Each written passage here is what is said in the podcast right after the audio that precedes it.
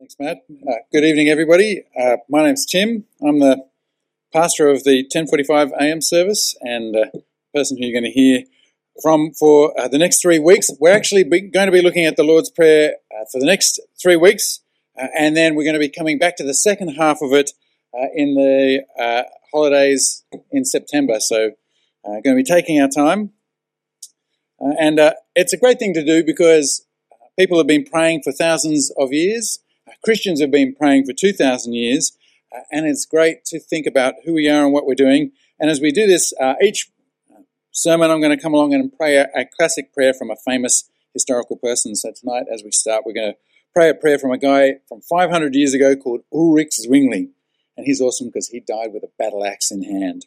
So uh, uh, he was also a theologian. Let's uh, bow our heads and pray, and then we'll, we'll jump in. Living God, help us to hear your holy word with open hearts, so that we may truly understand, and that understanding we may believe, believing that we may follow in all faithfulness and obedience, seeking your honour and glory in all that we do. Through Jesus Christ our Lord. Amen. Uh, well, one of my favourite moments of one of my favourite TV shows, The Simpsons, is uh, happened in series two. It's an episode where Bart Simpson gets an F in a test, and that means for him that he has one more chance to pass the test, and if he fails that test, he's going to have to repeat fourth grade. And so it's uh, great to watch over the weekend. He tries all kinds of strategies. I need to focus. I need to pass. I need to work for the first time in my life. But everything keeps on falling apart. His family invite him off to do something else. Other things kind of don't work. He never quite gets to the study. And so on Sunday night, maybe you've had this experience. Knowing what is before him the next day, he does something he has never done before. He gets down on his knees and he prays to God. He says, I just need one more day. A teacher strike, a power failure, a blizzard, anything that will cancel school tomorrow. I know it's asking a lot, but if anyone can do it, you can, God. Thanking you in advance, Bart Simpson. He has gotten to the point where he is desperate and he cries out. And as his little sister Lisa walks past in the background, she muses, Ah, prayer, the last refuge of the scoundrel. Is this what prayer is for us? Is prayer either that thing you do when I have exhausted all of my human capacity, when I've used all of the skills or the gifts or the talents that I had, and I, weren't, I wasn't able to achieve something, then I pray and I say, God, can you do that impossible thing for me so that I can finally have it? God is the one who delivers when I can't do it myself. Uh, or is Lisa right? Prayer is that thing that when you're a real rat bag, you run out of other opportunities. Nobody else is going to forgive you. And so you pray to God, hoping God is the one who is going to deliver. Is prayer the get out of jail free card from a Monopoly game? It's in my back pocket and it's a thing I pull out when there are no other options.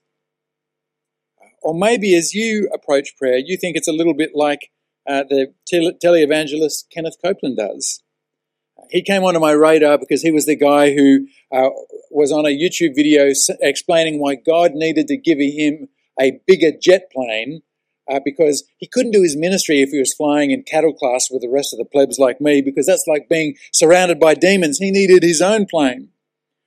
Uh, but I suspected that YouTube put him onto my channel uh, last week because he was praying about healing away bald spots on your head, and I thought, well, that, you know, that kind of works.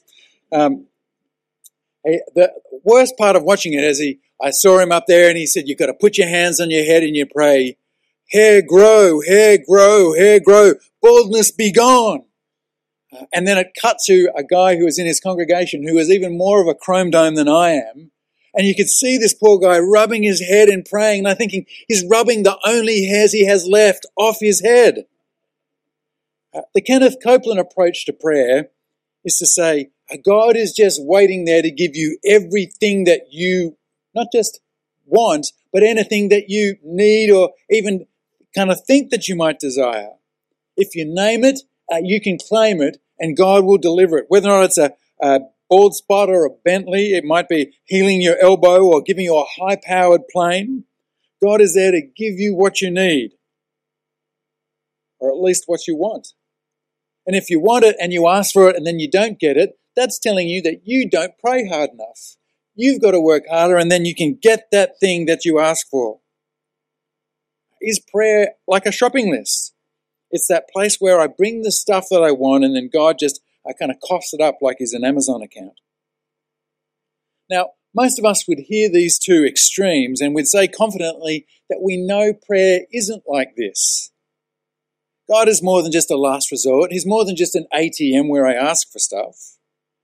But if there's one thing that I've experienced over uh, 13 or so years in full time ministry is just the number of conversations I've had with people where they say, I feel like I just don't pray enough. Uh, and when I, I do pray, I'm not entirely sure what I should be praying. So, over the next three weeks of holidays and then returning in September, we're going to be taking a trip through arguably the most famous prayer of all time. It's only a couple of verses in uh, Matthew chapter 6. You can also see another version of it in Luke. But we're going to spend uh, six weeks in total to think about uh, what Jesus is saying. What is Jesus' approach to prayer? The mindset or the framework that he gives. And unpack what is actually at the heart of what Jesus is saying as he's giving this example of a prayer. Uh, but before we do that, we're going to spend a bit of time this week looking at the preamble, the verses just before the famous Lord's Prayer. And this is where Jesus really mentions two ways that we shouldn't approach prayer before he reminds us of God's attitudes when it comes to speaking to him. Uh, I was trained as an Anglican minister. That means I have to have three points, and they all have to have an alliterative letter. So we've got hypocrite, hollow, and heart. Uh, don't be a prayer hypocrite, Jesus starts.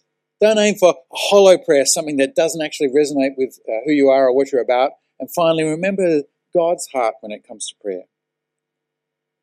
We're going to kick off by looking at what Matthew 6 has to say in verse 5. Uh, whenever you pray, don't be like those hypocrites because they love to pray standing up in synagogues and on the street corners to be seen by people. Truly, I tell you, they have their reward. Uh, one of the phrases that has entered the vernacular in the last decade uh, is the phrase virtue signaling. Uh, it uh, was coined by a journalist in 2015 and what he was trying to capture as he spoke about virtue signaling is that it's become more and more popular online uh, to gain some kind of social credit, and not by getting out and getting involved, going out to the street and maybe going to a protest, but by clicking a like that says that you like something that is socially popular at the time. Maybe it's uh, something thoughtful or environmental or a particular cause. It, it also brought the other wonderful phrase, clicktivism. I don't want to be an activist because I might get arrested, but I can be a clicktivist and I earn all the good vibes as if I've done something good without actually having to leave my house. Uh, it was postulated it's a really valuable uh, thing because it's really easy, even on your phone these days, just to click on something and to say, I don't know, I'm against uh, deforestation. It's much easier to click that than it is to actually go to the shops when you're doing your shopping and think, I'm not going to buy anything that has palm oil in it unless it's kind of social, socially and appropriately uh, gained because I know that that causes deforestation. One is a momentary experience where I want to appear like I'm a, a thoughtful person, uh, and the other is something that I'd really actually have to change who I am and maybe how I do things. Uh, it was a new phrase, but in reality, uh, virtue signaling is just a variation of what Jesus is talking about at the beginning of this passage when he calls people and warns them that they don't want to be hypocrites. Uh, Chris mentioned uh, almost a month ago that uh, the word hypocrite comes from the Greek word hypocrites, uh, and essentially what it's talking about is the, per- the mask wearer. In the Greek days, if you went to the cinema or the theatre in those days, an actor was just a normal person. He could be walking down the street and he's just a guy, you know, you you hang out with him, you have coffee with him, he's a nice bloke. But when they step onto, onto the stage and they put on the mask, they leave behind the person that they are and they become the character of the mask. Uh, it is something that is uh, sort of between him and the crowd or her and the crowd. And when it comes back off again, they go back to being a regular kind of person. The character and the person have no connection between the two of them. So before Jesus gets on to what to pray, he points out that you don't want to be a hypocrite. You don't want to be a person who likes to signal how virtuous they are by praying eloquently in public and putting on that mask as if you have everything together. when really you don't actually want to talk to God at all. It's really about the way you connect with others. In Jesus' picture, it's clear that the hypocritical prayer puts on that mask when they pray. It's not heartfelt, it's not personal, but it's an opportunity to play that role. And I think anybody who stood at this microphone before has felt that temptation. I certainly do. I love to think that people might think I'm a, a deep and spiritual person. I love using polysyllabic words that make me sound that I'm smarter than I actually am. It's great to think that people might think, wow, Tim is mature and thoughtful and put together. He always knows how to phrase things. He's really a godly guy. But if that is my motivation, if that is really what drives me, all I really care about is this kind of relationship, the horizontal and not the vertical relationship. Jesus responds to this, truly I tell you, he says, they have their reward. If that is what people are after, if that is what we're looking for as we pray in public, uh, then that is all we're going to get. I might get your uh, praise. You might think I'm a good guy, uh, but God, God isn't actually playing in that kind of a, a, a equation. And so Jesus says, don't be a hypocrite when you pray. When we pray, our goal is to speak to the God who made us, not impress the people around us. Uh, but wait, I hear you say. Uh, Jesus goes on to say, uh, when you pray, go into a private room. Shut your door. Pray to your Father who is in secret, and your Father who is in secret will reward you. So, why are we praying together as a group at all? Shouldn't we only be praying privately? Uh, that is a fantastic question. Thank you very much for asking it. Uh, what Jesus is getting at here is not actually an absolute rule, but a, a point of comparison. And I can give you four reasons why we know that is the case. Uh, firstly, we see that just four verses after he talks about uh, praying in private, uh, Jesus gives us the Lord's Prayer. And did you notice that the Lord's Prayer is not uh, I statements, but it has we statements? Our Father in heaven, give us our daily bread, forgive us our sins. Jesus anticipates that prayer is something that will actually happen in community. Secondly, we see that Jesus even uh, models public prayer. Uh, later in Matthew chapter 11, verse 25, you could read Jesus himself praying in front of a crowd of people. Jesus also taught his disciples in places like Matthew 18, uh, verse 19, that when two people agree on something, they should pray together and that they should ask for it that individuals might come together and pray with each other.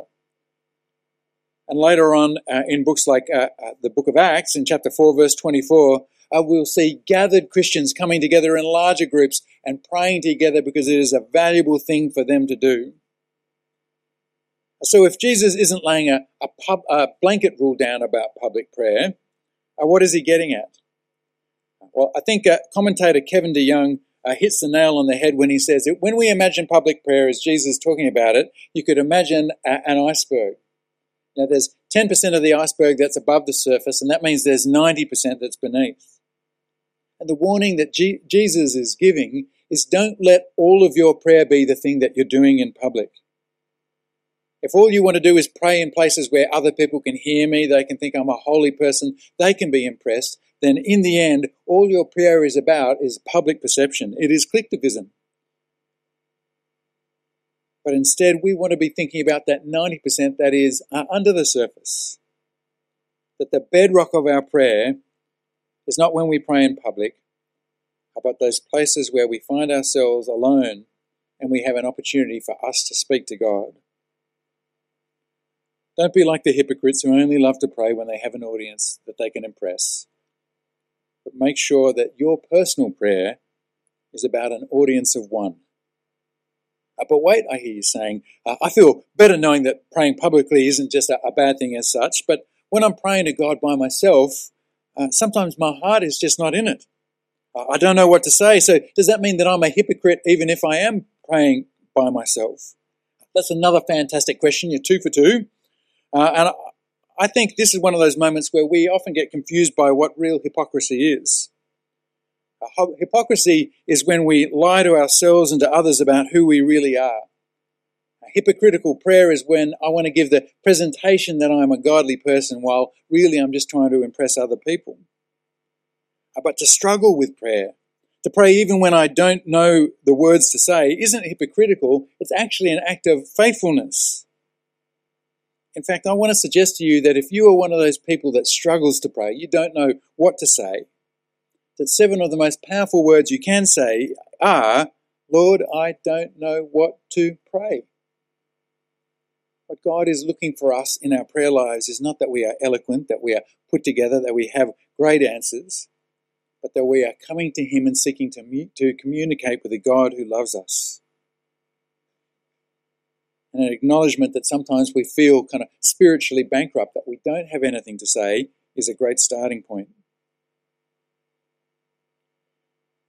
When we're speaking to the God who flung the stars into space, who knows every atom of our body, this is the moment that we have really to take the mask off, isn't it? And to be honest about who we are and how we struggle and that we don't have the answers. Because in the end, who we are when we're in our own home, everybody else in the house has gone to bed, uh, we've closed the door to our bedroom, and maybe we are on our knees or on our, uh, uh, in our bed. This is the moment where we can be open and honest and vulnerable to God in a way that we might not be with anybody else. Even when we don't have the words to say, that's okay. We have a God who loves us and who longs to listen to us. And Jesus makes it perfectly clear that that's okay in his next comment as well. When you pray, don't babble like the Gentiles, since they imagine that they'll be heard for their many words. God doesn't listen just because you say things in a particular order. He doesn't listen because yeah, you fill up 30 minutes straight. God listens because He loves us and because he wants us to get to the heart of things. Uh, have you ever had a, a, conversation with somebody where the convo goes for 10 minutes, but after two minutes, you're just waiting for them to actually get to the point of the thing they're asking for? Uh, I had an experience uh, a little while ago. I bought a, a brand new TV, uh, and I was chatting to a mate of mine, and he said, well, oh, Tell me about this new TV of yours. This was early in the internet uh, days. I was excited. My TV can connect to the internet. I can get onto Netflix. Uh, I can switch between my different consoles. I thought he was really interested in this thing that I had. And then after a couple of minutes, he said, "So, um, I guess you're uh, getting rid of your old TV then?" And I went, "Okay, I think I know. What, I think I know what he's getting at."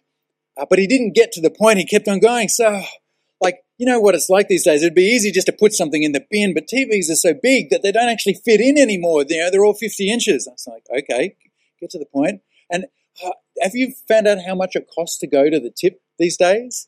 Uh, you pay for everything that you want to uh, really dump there, so it's hard to work out what do you do with technology. And I found myself minute after minute getting more frustrated to the point where I thought, if he doesn't ask me for this TV, I'm going to throw it out in front of him just to spite him. It was driving me nuts. And this can be the way that we approach God when it comes to prayer. I can't just be straightforward with God. I need to fill my prayers with flowery language. If I'm going to pray sincerely, I need to sound like the prayers in the Bible. We've got to be verbose and catch God's attention. It's quite likely, I think, as uh, Jesus mentioned this, that he would have had 1 Kings 18 in mind. Uh, this is one of those famous Old Testament battles where you have uh, the prophet Elijah on one side and the 450 prophets of Baal. Uh, they had taken uh, two bulls, they'd set them up on, a, on an altar ready to go, and then they said, We'll see uh, which God answers us as we pray as to who is going to make that uh, altar burn, and there's going to be a celebration of victory for that person. Elijah lets the, the 450 prophets go first, and they yell out from dawn until midday. They cry out all of the cries they can think. They had signs of, of their devotion. They would cut themselves to say, We are 100%, 100% committed, God. Listen to us. And nothing happens. Now, uh, Elijah responds, I think, in an amusing but maybe not a gracious way. This is not a gracious way to respond to people. He mocks them for it. Shout loudly, for uh, Baal is a god, he says. Maybe he's thinking your prayer over. Maybe he's wandered away. Maybe he's still on the road, you know, he's getting to us, he isn't here yet. Perhaps he's sleeping and he'll wake up. And so they go from midday until nightfall, are crying out more, more words, more stuff, more ideas. Baal, we want you to listen to us. And nothing happens. And so Elijah has his turn. And in his response, we have a simple 30 second prayer. Lord, the God of Abraham, Isaac, and of Israel, Today let it be known that you are the God of Israel and I am just a servant. And that at your word I have done all of these things. And so answer me, Lord. Answer me so that these people will know that you, the Lord, are God, and that you have turned their hearts back. he realized it was about simplicity. It wasn't about him, it wasn't about impressing people, it was about God showing who he was. And so the Lord's fire fell, we are told in 1 Kings 18:36 to 38. It consumed the burnt offering, the wood, the stones, the dust. It even licked up the water that he'd had poured over to his altar to show how powerful his God was.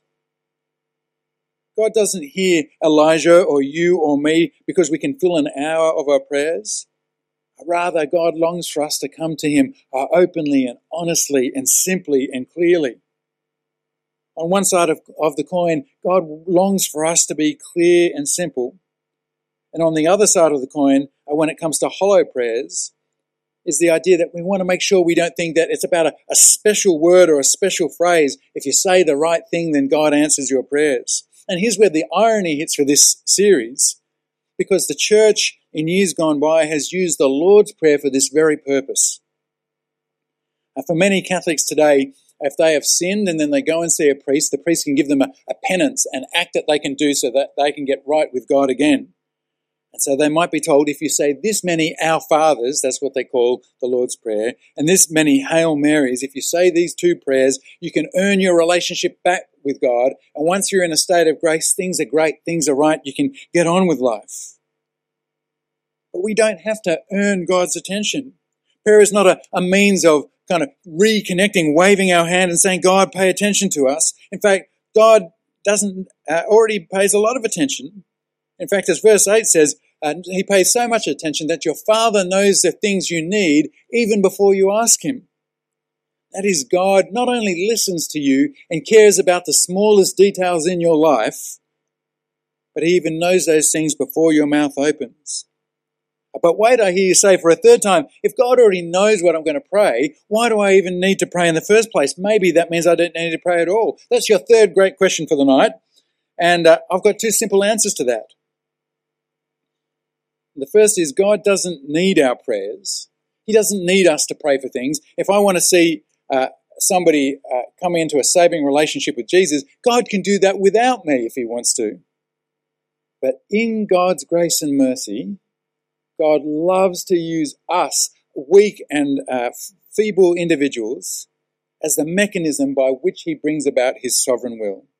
Let me say that one more time. God, in His grace and mercy, uses us as the mechanism by which he brings about his sovereign will. Uh, I've got uh, four kids, uh, and semi regularly I'll have one of my kids ask me, uh, Can I help you make dinner? And, and when they do that, I know a simple reality what would take me 15 minutes will now take 45 minutes. Uh, if I'm a guy who likes finely diced onion, I'm getting massive chunks of onion. I'm going to have garlic breath for the next three days. Uh, that is the reality. Things fall apart when they want to help because I know what I'm doing. I can do it. I've done it uh, for years and years, and they, in, in a lot of ways, might actually be an impediment. Uh, but at the same time, I know that they long to feel like they are part of the process, that it's meaningful for them to say, I help cook dinner, and that I'm actually modeling to them and I'm helping them grow when I involve them in the bigger things that I might do. This is the reality for us when it comes to prayer. God doesn't need our prayers to bring about his sovereign will, but God loves for Christians to be involved in his purposes, and he loves to use us as the mechanism of his purposes. Uh, that we can play a, a, just this tiny role as we pray for those things that are important to us. God hears us and God answers our prayers, and he does those things that he had planned. But not only does God uh, work in and through us as a mechanism uh, of his sovereign will, but as he does that, God actually shapes us so that we might understand uh, really what we ought to be praying for and how, how God answers our prayers. As we jump in at Matthew 6, this famous Sermon on the Mount, uh, Jesus is speaking to his disciples, is teaching them how to pray, is teaching them how to understand God's law. But as he does this, and as we see uh, the, the next 22 chapters unfold, we also see his disciples realize that the deepest and greatest and most powerful answer to the, all their prayers is in the person and work of Jesus Christ himself. That in his sinless life, in his substitutionary death, in his glorious resurrection and his ascension as he sits at the right hand of God the Father, all of their deepest needs and our deepest needs unmet? Uh, Are you somebody who wants to pray for wealth? I wish I just had more. And God promises us that in heaven we have a treasure that will never spoil or perish or fade. Do you find yourself praying for security? I just wish that my future was a little bit clearer, that I knew what was going to happen so I wouldn't feel so anxious all the time. And we're told that because of Jesus' death and resurrection, we have an eternal future that is absolutely secure, that can never be lost. Jesus is the great yes to the deepest need of every human being and the greatest prayers that we can make. And God longs to answer it and longs for us to pray about these things. And as we pray, God continues to shape our prayers. As we see the goodness of the gospel, as we are convicted of the truth of God's love for us, are we long to pray more about the things that God thinks are more important. I will see, particularly in the next two weeks, that the beginning of the Lord's Prayer is actually all about this. It's not actually about uh, Jesus and who he is, but who God is and how that might shape his life. Our Father in heaven, your name be honored and, and holy. Your kingdom come, your will be done on earth as it is in heaven. So, as we begin this big series, as we think about these ways we don't want to pray, there are some prayers that I'll be praying for you over the coming weeks. First and foremost, that we wouldn't fall into the trap of thinking that the Lord's Prayer is a, a magic sentence to gain God's attention, but that we'd look dim, uh, deeper, that we'd ask more, that we would long for, uh, for a deeper connection that it wouldn't encourage us to be hypocrites, saying one thing publicly but doing other things privately. But that we would seek to pray in sincerity in that 90% that's below the surface. And most importantly, that we would pray that God would shape our hearts and our desires so that our prayers might reflect God's good purposes for our lives. Let's pray about that now. Let's bow our heads. Uh, we thank you, Lord that even in those moments where we can cry out, Lord, I do know, do not know what to pray, uh, that you are the God who listens to us, that you know our deepest longings, and that you meet our deepest needs in the person and work of your Son Jesus. So help us, Lord, to pray. Shape our hearts to desire and to long for those good things that we can pray about. And in your grace and mercy, we pray that you might use us as a mechanism by which you bring about your sovereign will, that we might see more and more people in Orange and beyond coming to a saving knowledge of your Son Jesus, in whose name we pray. Amen.